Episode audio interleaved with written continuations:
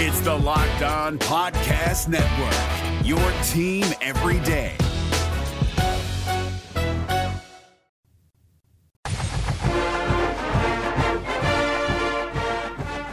This is the Locked On Auburn podcast, your daily Auburn Tigers podcast.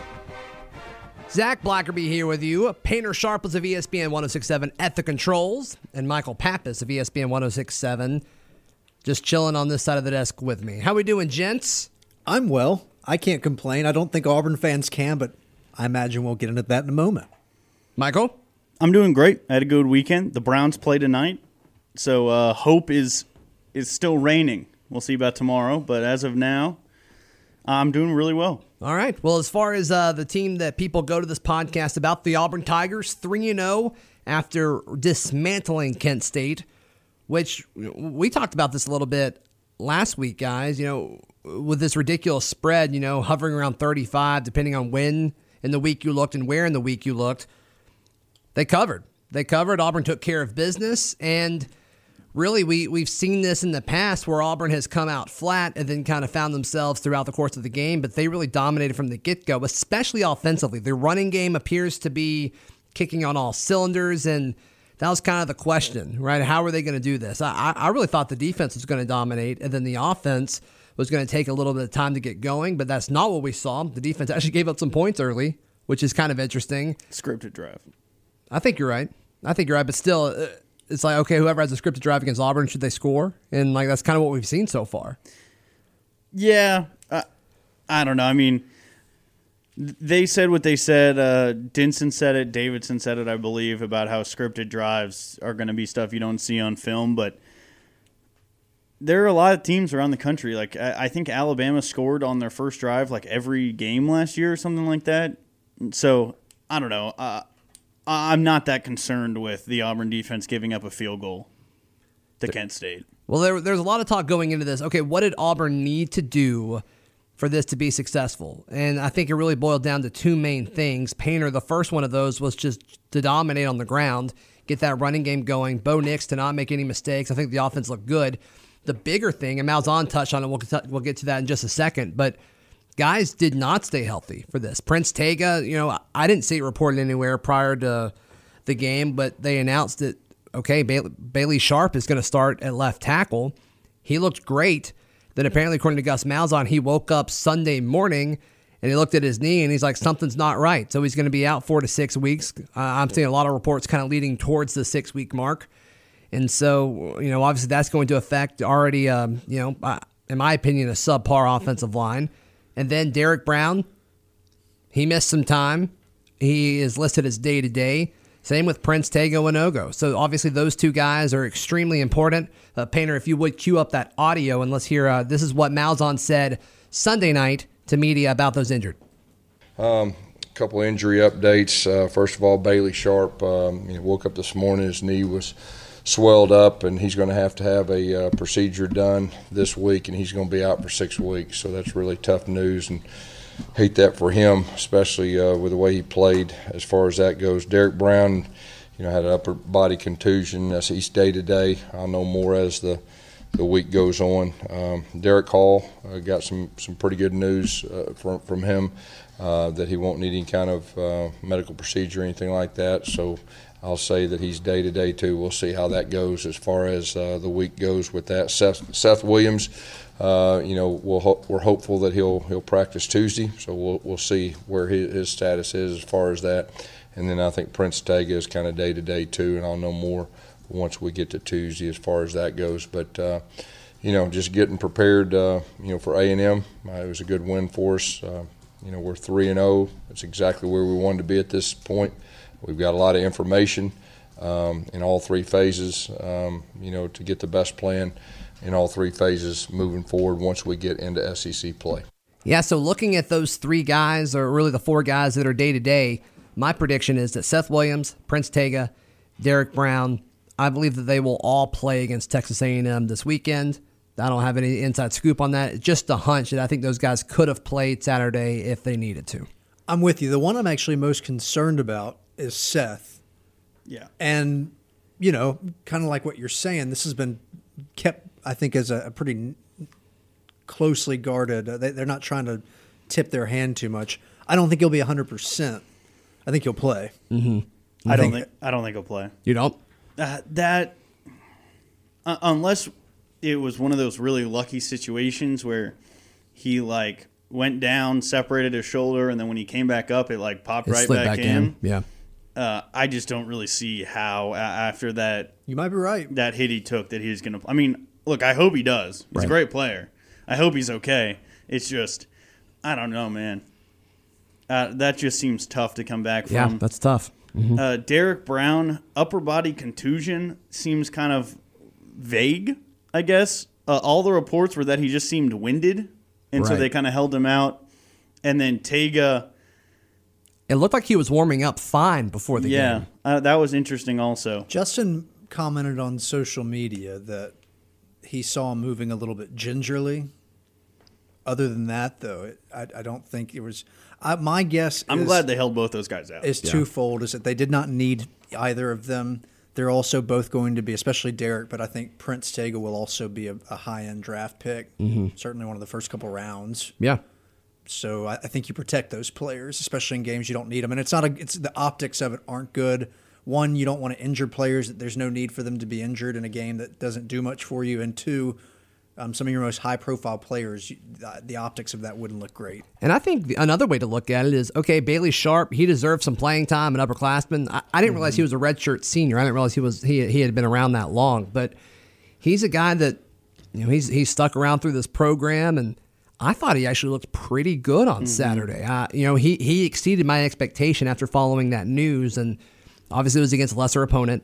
But I was really happy with what Bailey Sharp did on the field, and I. I I mean, that's brutal for him to, Yeah. to have woken up Sunday morning realizing there was an issue with his knee. So you hate that for the guy. Hopefully, in six weeks, you know, the upperclassman can come back and continue to be that sixth offensive lineman. So it sounds like if Tega were to go down, the the plan then is to move Driscoll from right tackle to left tackle, and then Brodarious Hamm is that new sixth offensive lineman, and he would be at right tackle. That seems to be the contingency plan if Tega were to go down with whatever this injury is, this nagging injury that he has. I don't I don't really see what else the plan could be. Yeah. If Bailey Sharp's not there to play left tackle, the only other guy I certainly trust to, to guard Bo Nix's blind side is Jack Driscoll. Mhm. I mean, I think those two guys have been clearing away the top two offensive linemen on this team. And then after that, I think there's a pretty tremendous drop off.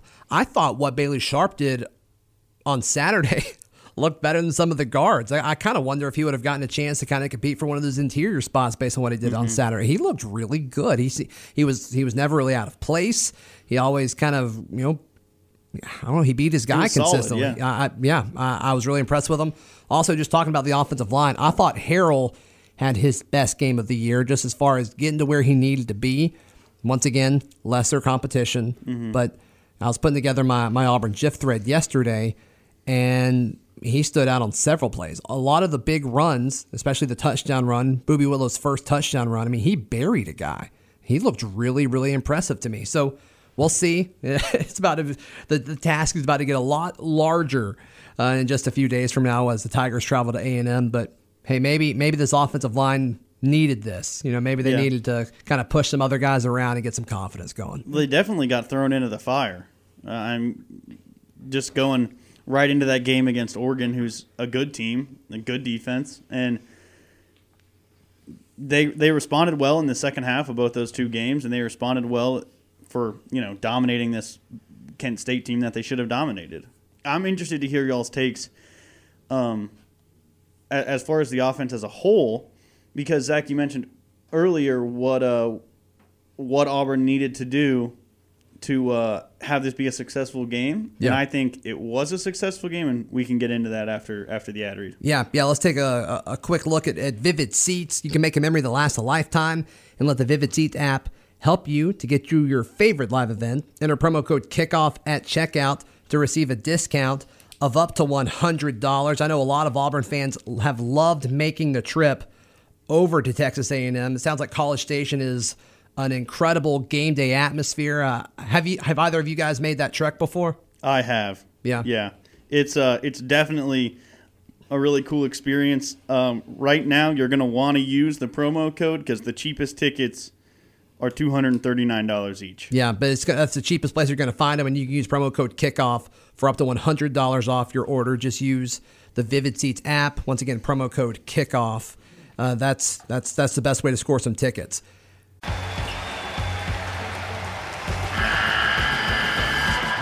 NCAA tournament is almost here, and listening to Locked On College Basketball will give you the edge you need to dominate your bracket. So don't wait. Find Locked On College Basketball on YouTube or wherever you get your podcasts. Part of the Locked On Podcast Network. Your team every day. Regarding your question about the offense, and Painter, I want to hear your thoughts on it because I kind of already touched on it. But I mean, uh, what do you think moving forward? I mean, what's this identity look like? Did we see what they want it to be, Painter, uh, as regards to, to what it was against Kent State? Is, is this what Gus wants this offense to look like? I think it was some of it was closer to what we'll see against Texas A&M. Bo keeping the ball, I think, will be more of a, a staple, if you will. But I think it'll be again in that five to eight range per game. Um, eight actually seems a little high, but I think that there are some games where that could happen. Yeah. Um, he, I think, as time progresses, will continue to be better with his receivers. It's been a weird start to the season in that regard because some of his best playmakers have been out, and he hasn't had not been named the starter long. So when you think about getting here in the spring, getting acclimated, him having a better fall, improving pretty drastically from the spring, and then those guys getting hurt, the timeline's been weird. He really hasn't had some of his best playmakers and pass catchers at his disposal. Um, in, in terms of running the ball, clearly the best effort they've had all season. Right. they ran for almost 500 yards. That's wild. And so, do I think that will happen against Texas A&M? No, I think Texas A&M will challenge them, but it does feel much better to see that after Auburn struggled some against Tulane. Mm-hmm. I think it is also a reminder that Tulane was probably a much better defensive line in particular than what Kent State had. Yeah. A good reminder that that's actually good news for Auburn because mm-hmm. that Tulane team, I think, was a solid opponent. And you pointed this out, Zac, um, earlier today, I believe. Right. I think, and you you make the point about about the differences of what you saw between the Tulane game and the week in between. Yeah, yeah. I mean, you're exactly right. You and I were discussing it on uh, on, on my morning show, but I made the comment to Painter. Michael, I'd love to hear your thoughts on this, but I don't think Auburn's version of the team that went up against Tulane does what they did against Kent State a few days ago. I, I think that I think it's proof that they got better over the course of the week.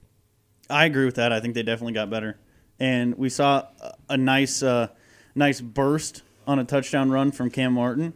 He seems fast. The, Dan Peck uh, on after the game was saying that that was the fastest Cam Martin has looked in, in two or three seasons. Yeah, his touchdown run was awesome. Shaun Shivers getting getting some big runs in there. Shivers goes for over 100 yards. Zac, I know you were probably excited to see Gatewood go for over 100 yards. He looked great.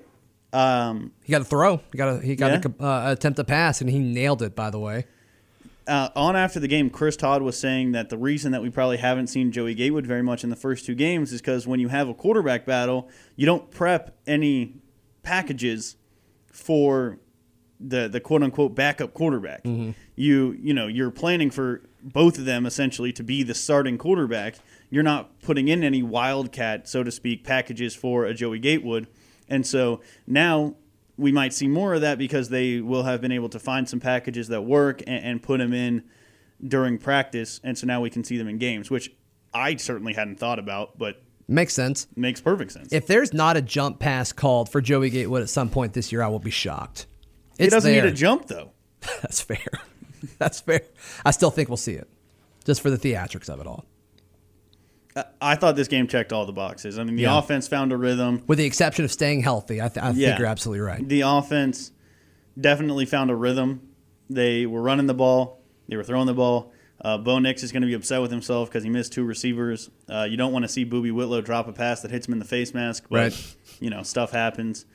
Here's a guy that I was really impressed with. I mentioned Marquel Harrell, but I really liked John Samuel Shenker in the blocking game, both in the running game, but also Mm-hmm. when guys when guys got downfield. I mean, he was not afraid to get physical with those guys down the field and get all over those defensive back. I, I guarantee you, those DBs hated sh- to see Shenker coming by the end of the game. I mean, he was he did a really good job, really consistent, and, and There was also a who was it on Gatewood's last touchdown run? It was Matthew Hill. Matthew Hill. They, they had that motion across, and then Joey was running uh, around right end, pylon, and yeah. and then Hill kind of peeled back, and is the reason they scored. And then Schwartz blocking on the edge for one of uh, Bo Nix's touchdown runs, and I mean just kind of doing the dirty work. And you know Malzahn loves to see that. I mean, he puts so much of an emphasis on that. Kodi Burns coaching those guys up. So that's uh, that. That was one of my bigger takeaways from it. is Seeing the, this selfless attitude from these pass catchers blocking for their guys, I, th- I thought that was pretty cool. I want to give a shout out to our friends at Fetch Me. They are run by an alum of Auburn and have the greatest variety of restaurants to order and get your meal delivered in Auburn and Opelika. If you are looking to have your family meal delivered in less than 40 minutes, you need to go to Fetch Me. Fetch Me has a great selection of anything you want, including meals from your favorite restaurants, groceries, and coffee. I have to say, Fetch Me also has the friendliest and fastest service in town. Fetch Me does that because their mission to change the delivery experience by ensuring each order is delicious, accurate, timely, and most of all, you have a great experience.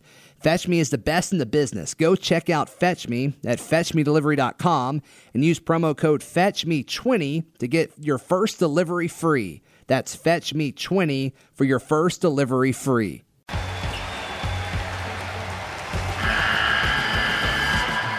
NCAA tournament is almost here, and listening to Locked On College Basketball will give you the edge you need to dominate your bracket. So don't wait. Find Locked On College Basketball on YouTube or wherever you get your podcasts.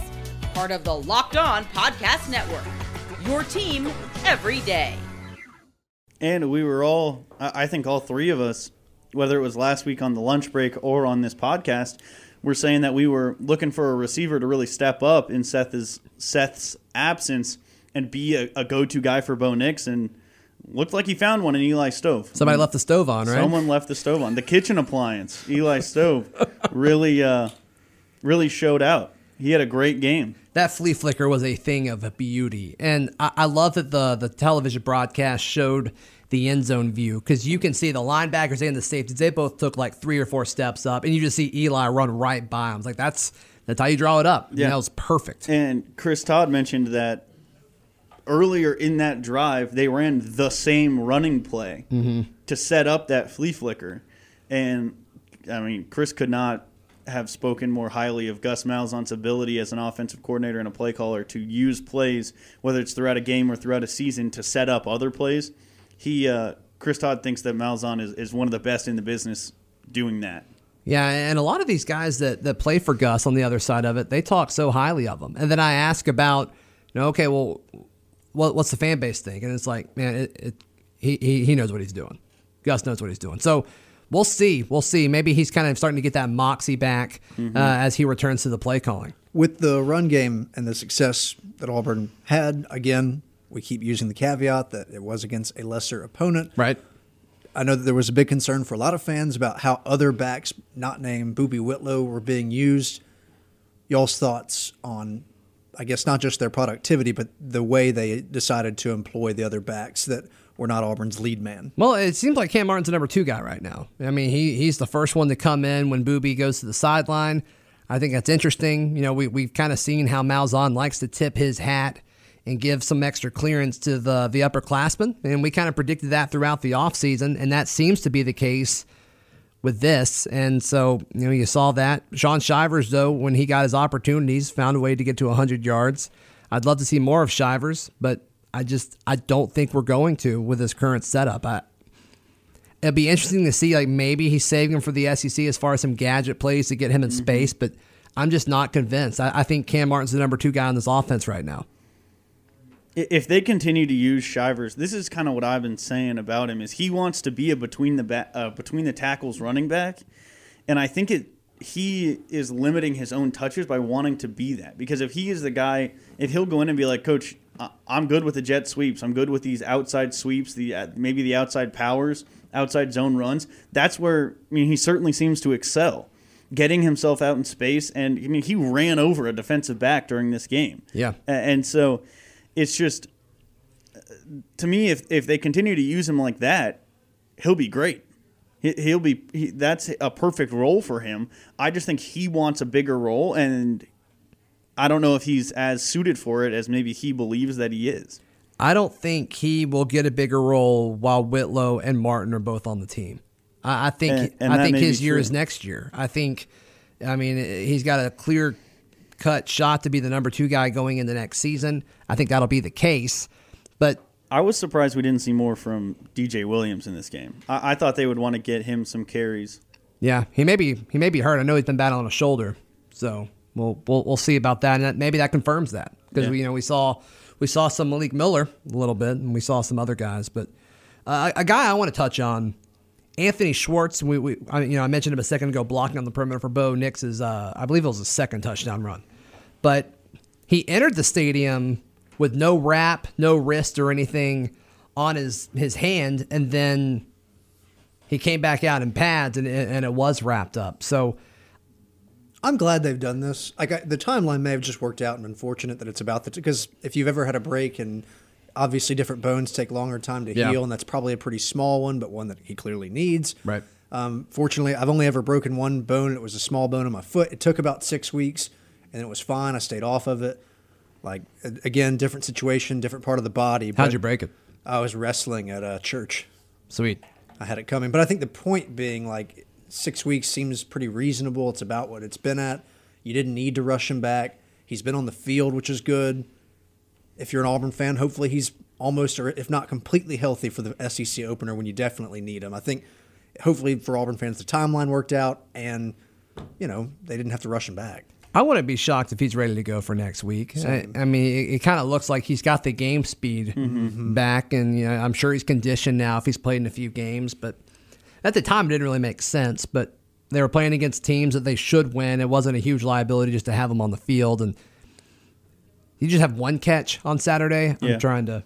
I actually have Yeah, we're getting broken a bone. confirmation. Yes. I actually have broken a bone in my hand.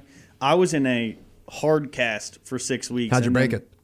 Um, I was a fresh, I think a freshman in high school, and I took a, a lacrosse shot from almost point blank range right off the hand. Broke Did it it, take a month and a half to heal?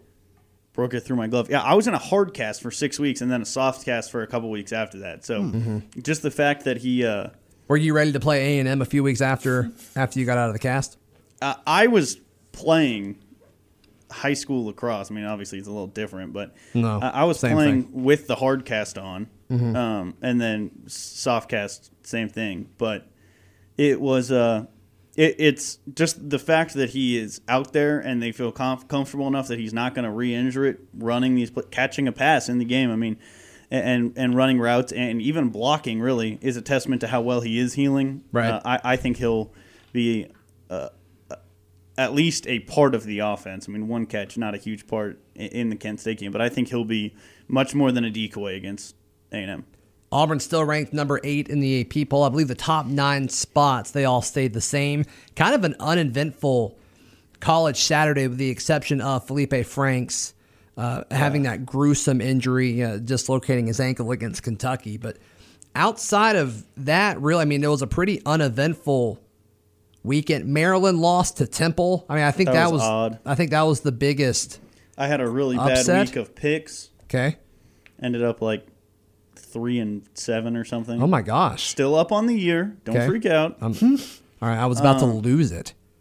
I, I do. I know we're talking about Kent State, but does this Felipe Franks injury make you feel any better about Auburn going into the swamp? Because I don't really think I feel a lot better. I, the I thought they, I thought they looked better actually ooh, after I'm he not, got hurt. I'm not convinced that the backup quarterback is, is worse than Frank. It's just different. It, it looks like he's a better passer, not as mobile. That's kind of the the thing. But uh, Kentucky wins that game if Felipe Frank stays in there. I, I fully believe that. I don't think Felipe Franks is very good. He's, he has not been very good this season, at least. Yeah.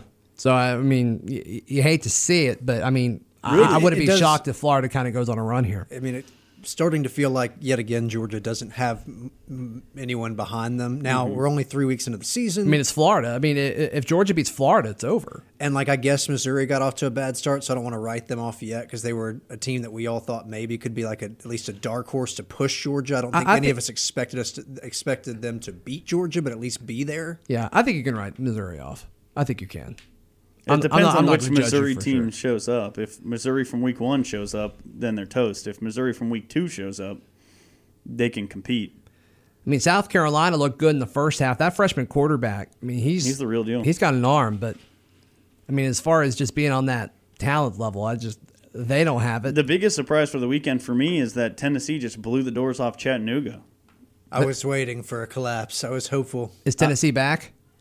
No, um, I know Chattanooga's an FCS team, but I, I mean, I, I really thought Chattanooga would at least cover the 28 point spread. Yeah, whenever you have your feelings hurt, like Tennessee has the past two, Yeah. I mean, it's hard to bounce back from that. Oh yeah, But they're champions of life, right? I sprinkled a little bit on uh, Chattanooga money line. I, money line obviously didn't. what was the out. line on it? Uh, it was 28 and a half points. The money line was like plus 2,500 or something. Oh, you bet on them outright. Yeah, uh, just a little. Just it was a sprinkle, Un poco. All right. a fourth of a unit. Pander, where can people find you and hear you, boss? 11 to 1, catch the lunch break with Justin Ferguson and me. And you can follow me on Twitter at Pate Sharpless. Michael? Uh, you can follow me on Twitter at CouchPaptato. I'm on the lunch break on Tuesdays, and uh, you can hear me on After the Game for two hours after every Auburn football game, and from 7 to 9 p.m. on the SEC Report on Thursdays. Fantastic. You can follow me on Twitter at Z Blackerby. Follow the show on Twitter at Locked On Auburn. We'll be back tomorrow. This has been another edition of the Locked On Auburn podcast. It's the Locked On Podcast Network, your team every day.